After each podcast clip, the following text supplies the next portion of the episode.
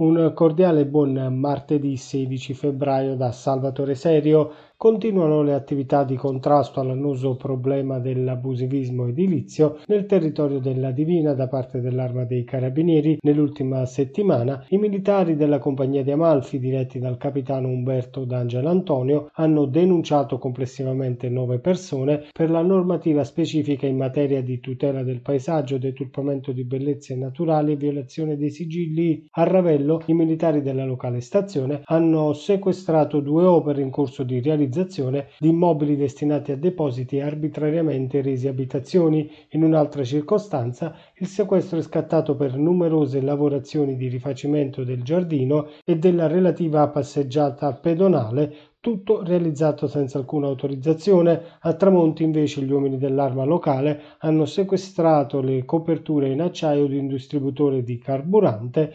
realizzate senza alcun permesso. L'azienda ospedaliera universitaria San Giovanni di Dio e Ruggi d'Aragona di Salerno sta per predisporre il nuovo atto aziendale e per evitare spiacevoli sorprese come accaduto nei mesi scorsi, la conferenza dei sindaci della Costa d'Amalfi ha giocato d'anticipo e ha chiesto attraverso una lettera inviata al governatore Vincenzo De Luca la qualifica di ospedale in zona disagiata al pari di analoghe realtà dalle medesime caratteristiche come l'ospedale di Capri. Per il presidio di Castiglione i primi cittadini chiedono unitamente al pronto soccorso l'attivazione di 20 posti letto di medicina, riconoscendo così esplicitamente le specificità della costiera e le sue peculiari esigenze. Continua la vacanza in costiera amalfitana per Diletta Leotte e l'attore Chani Yaman.